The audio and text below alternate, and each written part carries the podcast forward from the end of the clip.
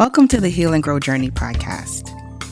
I'm Jennifer, your host, a mental health and wellness advocate, and a trauma survivor. This platform will be used to break the silence and create awareness around mental health in the Black community and in general for all people.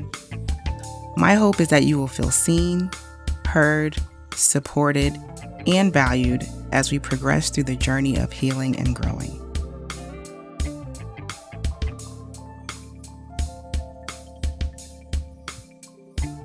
Welcome back to the Heal and Grow Journey podcast.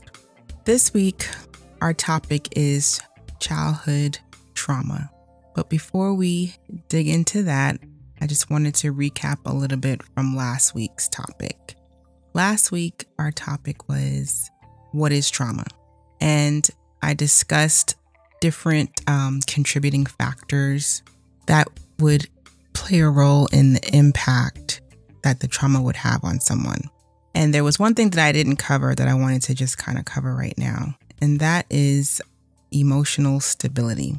For example, if in general you don't handle stress well, or you were already like under a lot of stress or pressure at the time you experienced your trauma, that would most likely make the impact a lot greater.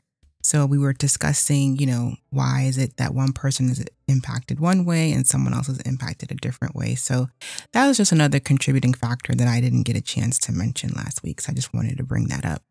So let's dive in. Childhood trauma. Here are some examples of different adverse childhood experiences. So physical abuse is one, sexual abuse, emotional abuse, physical neglect, emotional neglect, mother being treated violently. So, if someone's experiencing or witnessing domestic violence, household substance abuse, parental separation or divorce, and incarcerated household member. So, those are just a few um, examples of things that could be considered childhood trauma or a traumatic situation for a child or an adverse childhood experience.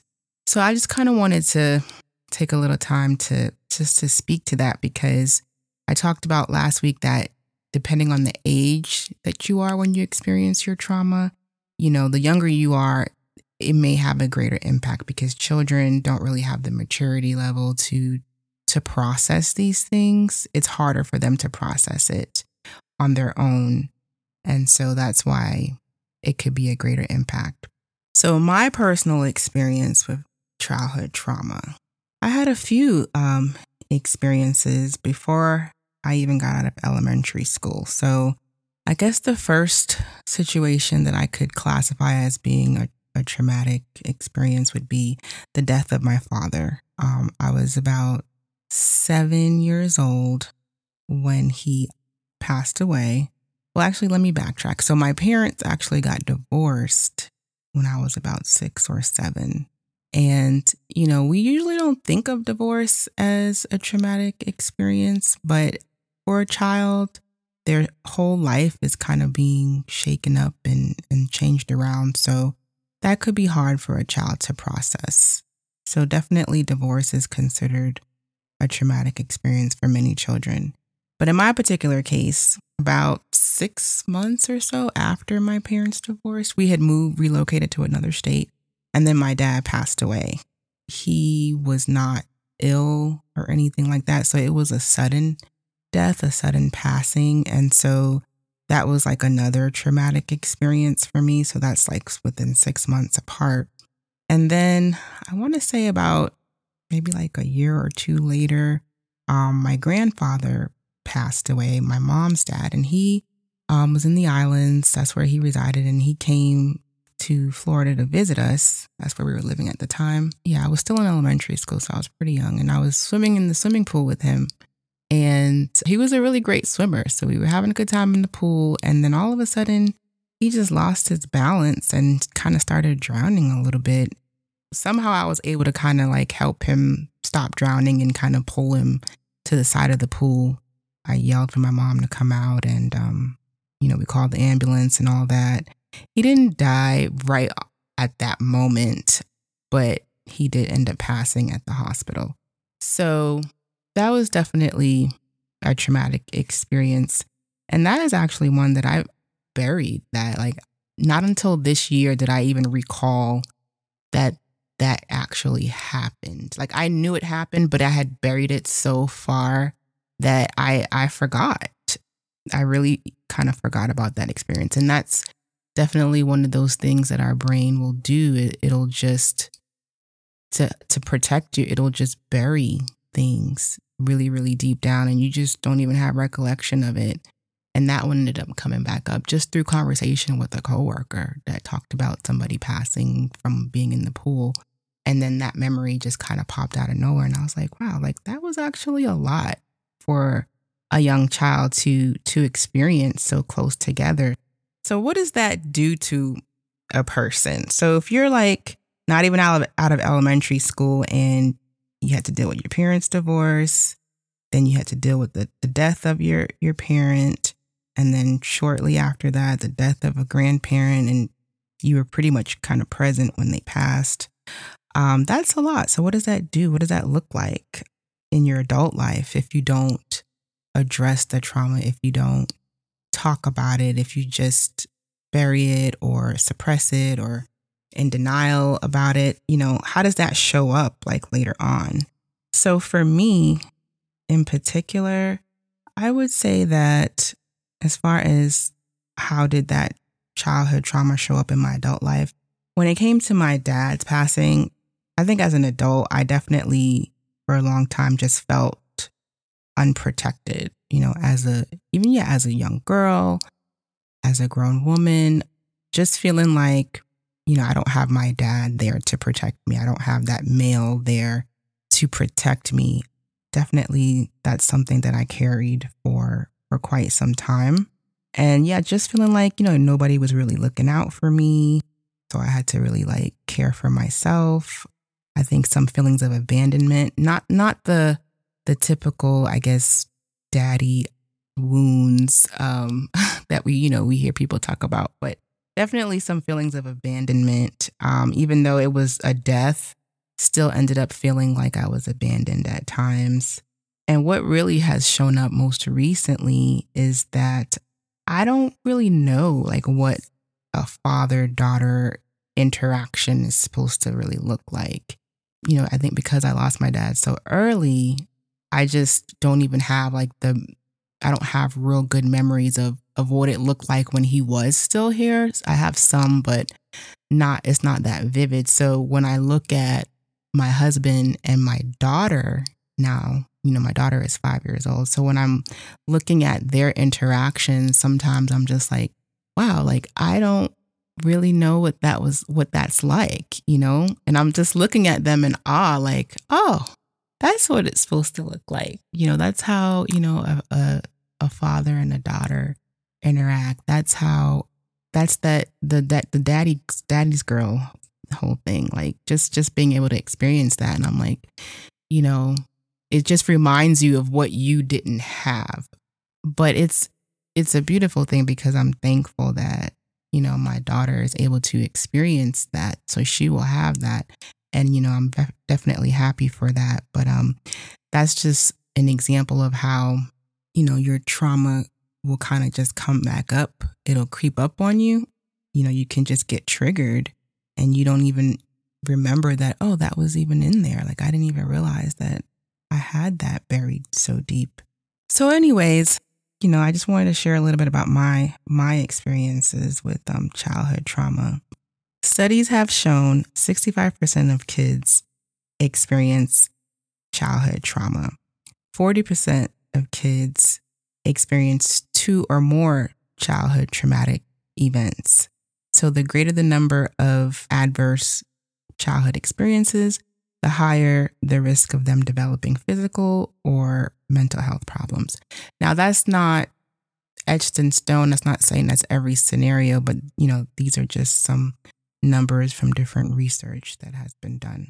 So, what are some red flags or signs that could indicate your child had an adverse experience? I kind of want to approach the, the conversation now from the angle of a parent. As a parent, what do you look for to ensure that if my child did experience something that I have the proper tools to help them or I can get them some help. So what you know, how would you even know? Like if they don't come out and tell you, like how do you know? Here are some signs of child traumatic stress. If your child is preschool age, some examples are fearing separation from parents or caregivers, crying and or screaming a lot, eating poorly and losing weight, having nightmares. That's not like anytime a child has a nightmare or you know anytime your child experiences one of these then you know you should automatically assume that your child you know had some type of traumatic experience. But these are some red flags that could pop up. And if you do see any of these you know just maybe take a little time to dig a little deeper and ask yourself okay well you know let me let me figure out what's going on and make sure that it's nothing you know more complicated if your child is elementary school aged, some of the examples are becoming anxious or fearful, feeling guilt or shame, having a hard time concentrating, having difficulty sleeping. If your child is middle and high school aged, some examples are feeling depressed or alone, developing disorders and self harming behaviors, beginning to abuse alcohol or drugs, becoming sexually active. You know, once again, if your child is showing any of these symptoms, it's just a red flag. It's just definitely something that I would encourage you to just, you know, do a little bit more research on and, and dig a little deeper to figure out what's driving this change in their behavior. So if you do come to find that okay, your child did experience something, or if you were already aware, if you already know, like if you had a death in the family, or, you know, if you were in like a major car accident or anything like that, and you know already that your child definitely experienced something, here are some tips that as a caregiver you can do. Assure the child that he or she is safe. Talk about the measures you're taking to get the child help and keep him or her safe at home and school. Explain to the child that he or she is not responsible for what happened. Children often blame themselves for events, even those events that are completely out of their control. And then also be patient. There's no correct timetable for healing. So some children will, will recover quickly, others recover more slowly. So just try to be supportive and reassure the child that he or she does not need to feel guilty or bad about any, you know, of the feelings or the thoughts that they have. That's just some tips regarding childhood trauma. You're concerned that your child may have experienced something.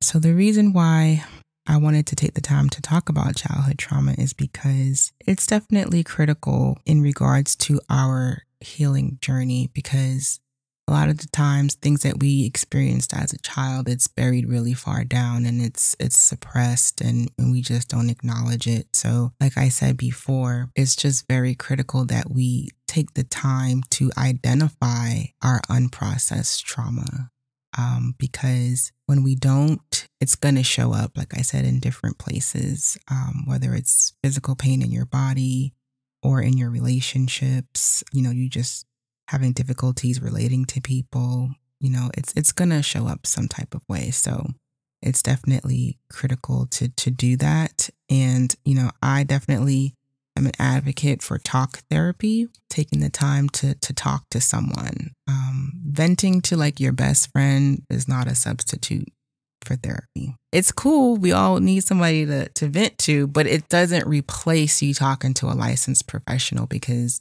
it's very strategic on how they they talk to you and how they can help you create a plan for healing and, and give you tools to implement. And as a believer, I know there are a lot of um, you know Christians out there that think that since God is a healer that they don't need therapy. And I do believe God is a healer. I know he's a healer. I've I've definitely can testify to that. However, that also does is not a substitute for therapy you know, faith without works is dead. So you still got to take action and and get the help that you need. It should be no different than you going to like your primary care physician or if you're a woman going to your your gynecologist, you would still go to those doctors to be seen. So there's there's really no difference. I hope we can get to a point where people will look at mental health in that same regard and not put it in a special box. You know, you can go to therapy for preventative care. Like if you know that you just are having a hard time and you're just feeling overwhelmed, you can just go just to have someone to talk to to help you ass- to assist you with just everyday life. It it doesn't have to be like, oh, you know, there's something like really, really, really bad happening right now, so I got to go talk to someone. Like it, it shouldn't even have to get to that point. Definitely, I encourage you guys to seek therapy as an option. So, yeah, so the healing journey is complicated. When you start to dig into some of this stuff, it doesn't feel good. I'm just going to be very transparent. You know, depending on, you know, what what you experienced, regardless of what you experience, it's if it's a wound, it's it's not going to feel good. So, digging into it and, peeling back the layers and digging this stuff up at first it's very uncomfortable. It's it's it's painful. It's it kind of just feels worse a little bit. And i'm just being really honest. And you're gonna be like well what why would i even want to why would i even want to do this then? Um but you know the truth is yes it it gets worse before it gets better because you're you're stepping out of your comfort zone and and you're we've been conditioned to not deal with this stuff. So, you know, it's a lot of unconditioning and unlearning. And, you know, in the beginning it's it's really challenging, but it's just worth it though because, you know, as you go along and you you continue with the process and you you just begin to to connect with yourself again because that's one of the things that trauma does to you. Um, unprocessed trauma like you you disconnect from yourself and those of us that have experienced trauma really early in life it's like we've gone on so long being disconnected from ourselves. It's it's almost like we only know a wounded version of ourselves. Like we've never even met our whole self yet. And that's like powerful just to, to, to even think about that. So just to know that there's a version of, of yourself that you've never met, you know, and that's that's like the best version of yourself. So just to know that that version of yourself is there, it's just like you got to you got to do the work to meet that person. And it's freedom. There's so much freedom in that. Again, if you do have children, it's like if you can do that and break some cycles, I mean, that's just one less battle like your kids are going to have to fight. I mean, because what we don't heal, it might not be identical, but we're going to pass a lot of that stuff down.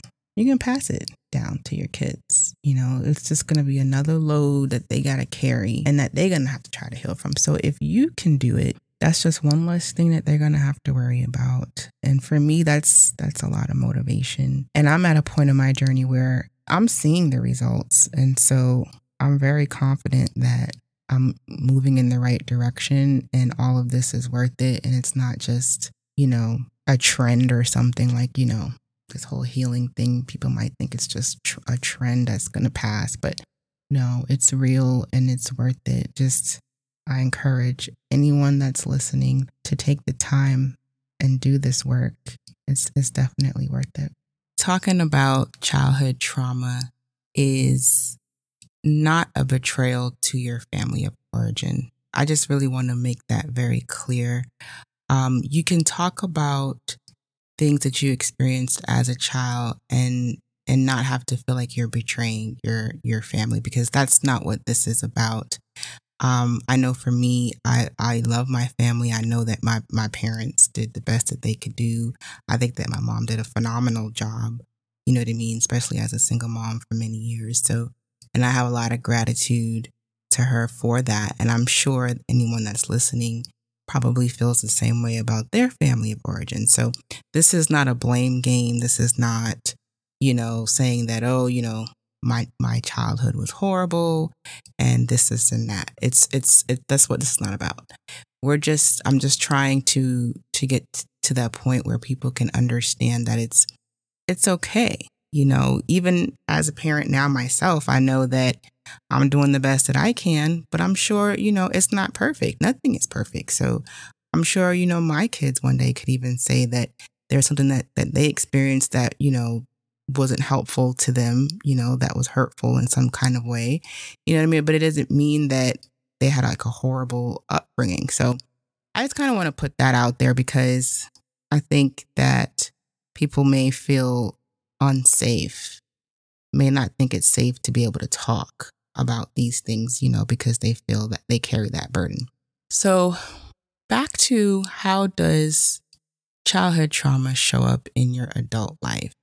If I had to guess, I think that the majority of people on a healing journey right now is probably from childhood trauma, primarily. Secondary, if I had to guess, I would say maybe romantic relationships. Third, maybe like toxic workplaces or something like that. But childhood trauma is, it's huge. You know, um, if you guys have ever heard of that saying that, you know, you got to heal your, your inner child, your wounded inner child. Because what happens is when you experience trauma as a child, it's almost like we stop developing at that at that point um, in certain ways, like our brain, because we're trying to process. We don't know how to process what we what we're experiencing, um, and so you grow up and you become an adult, but parts of you are still seven. Parts of you are still 12 because maybe that's the age when you experienced your trauma and you're kind of stuck there. So it's it's very critical that we we figure out how to process it and heal from it because so that we can go forward. So the way that you know it can show up in your adult life, I think a good one is probably being emotionally unavailable. And that may just stem from, you know, maybe just being in a, an environment that was just not safe emotionally. And what, what does that look like? So, you know, if you're just, you know, how when we were growing up, a lot of times they would say, oh, children are meant to be seen and not heard. So you didn't really have a voice. and you probably felt like your feelings didn't matter, you know, because your parents had more important things to do with. They had bills, they were stressed out, they were maybe working two, three jobs. You know what I mean? You had to fend for yourself. Um, you know, there's so many different different variables to it, you know, there's so many layers. But then, you know, as an adult, you might just be like in a shell. You know what I mean? You don't trust people, you're not you don't know how to be vulnerable um, because maybe as a child, when you did try to talk about things, you know, you were shut down or you were dismissed, you know, things like that. You know, that's one of the ways that it can, you know, show up. And then also, they have what is called now narcissistic family structure. We didn't know what that was growing up. I mean, I know I didn't know. And I don't even think that term was around back then. But nowadays, we hear the term narcissist like all the time. So, part of that narcissistic family structure, you would have a golden child and then you have a scapegoat child.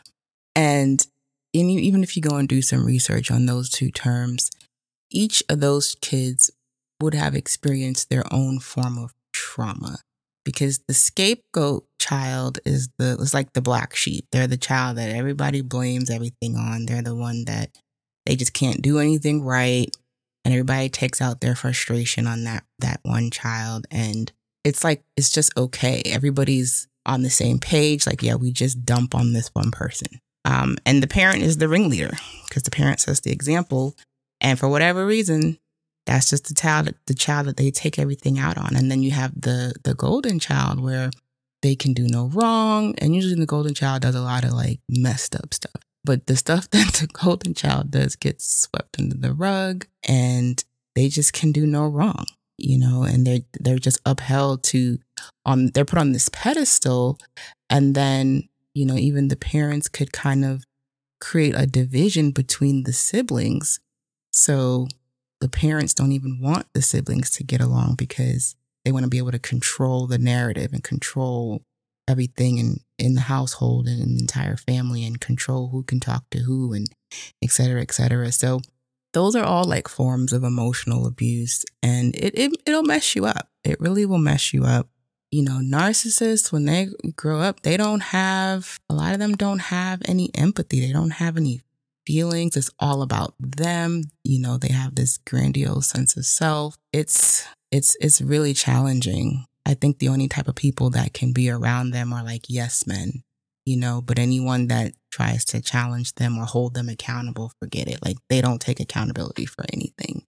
And that's just not healthy, you know? So that's all related to to childhood trauma. You know, it's just it's just critical that we just take the time to process this stuff and seek some therapy and get help with it. It's really worth it to go through the process to heal from this stuff and become a whole person, a healthier person for your family, for yourself. Anyone that's within close proximity to you, once you start your healing, you know, and you get into the point where you're seeing results, it's going to benefit all of those that are around you. But um, I wanted to set that straight about, you know, this is not a betrayal to your origin of family because sometimes if you communicate to your family that, okay, you know, I'm going to go to therapy, or if you just decide to go on your own and, you know, now you're taking the necessary steps for your healing and you start changing, one of the first things you might start learning to do if you don't do already is is implementing boundaries. Cuz another trauma response could be that you're a people pleaser because maybe you grew up in a home where, you know, if you didn't please everybody, then you were punished emotionally and, and maybe like affection and stuff was withheld from you. So you probably now as an adult go above and beyond, you know, to please everybody, just seeking approval because you don't think that you can get love and affection and approval without you having to do all this stuff for everybody. So some, you know, sometimes families are not going to be on board with you wanting to to pursue this journey. And that's, it's definitely unfortunate, but healing is for you. It's not, it's not for anyone else. You can't, it's not your job to try to fix anyone else. You know, all you can do is work on yourself. And, you know, if they were to ask you, like, hey, you know, I noticed these positive changes and you're like, you know, what have you been doing?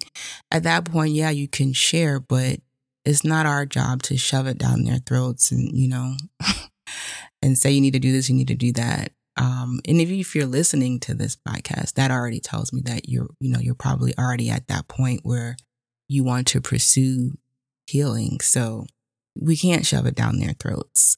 So just focus on yourself, focus on your own healing, focus on what you need to do. And if, you know, some people decide, well, they don't want to mess with you right now because they don't understand or they don't like this new you, that's okay. Find support systems. That was one of the goals in mind for me with even creating this podcast is just to to be a voice to encourage others because it can get very lonely because you're like exploring territory that you you've never walked on before. And that can kind of at times make you second guess yourself or doubt yourself. And you may want to go back to your old ways, your old patterns, you know, and go back to even being around certain people that you know is just not healthy for you. But because it's familiar, you may regress and want to go back. But try to find healthy relationships, you know, people that you're not codependent on people that you can just that doesn't they don't want anything from you that just have your best interests at heart. So when your trauma is not processed and it's pretty severe and and it's gone on for an extended period of time, it can potentially develop into the term PTSD, post traumatic stress disorder.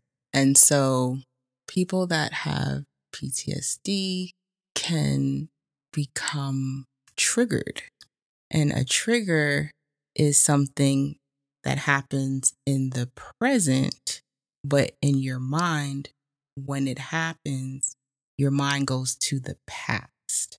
So you're not really seeing the situation in the present, like what's actually happening in front of you. It's like you have like a filter over your eyes. You're just seeing it through the past. And so, for example, you know, something minor can happen and your reaction to it is like off the charts. or it's just it's just weird and it's because you're not really seeing the situation in reality. I'm trying to think of like a really good example. So let's say you got into like a really bad car accident. For a while, you may not even feel comfortable driving, you know? And if you're ever like in a situation where it's similar to the accident that you was in previously, like you could just kind of start to freak out a little bit because your brain is triggered to think of the past. Your brain is trying to protect yourself from the pain that you experienced once before. You may freeze up, you know, you just may you may just become very fearful, you may have a panic attack. You know, there's just so many things that could actually happen. Or you can just, you know, you can just get like really depressed. Um, if one of the traumas was related to to death, loss of a loved one. People may get triggered on the anniversary of the death or the person's birthday or something like that because now you're you're thinking about that person. And that's a form of grieving, but it can also be some PTSD in there. You know what I mean, depending on how the person died. So, you know, these things can just really affect your day-to-day life and it's almost like you're just carrying a weight or a burden and you just want to become free. For me, that's just all the motivation in the world to seek therapy and and anything that's going to, you know, really help me. Like I've never personally I've never been on any medication or anything like that. I've never even been offered medication from a therapist and that was one of the things that actually probably delayed me from seeing one for a long time because I and no nothing's against anyone that is on medication, you know what I mean? Because I'm sure in certain scenarios it's very necessary depending on your situation. I'm just someone that I don't like taking pills. I don't really like medicine.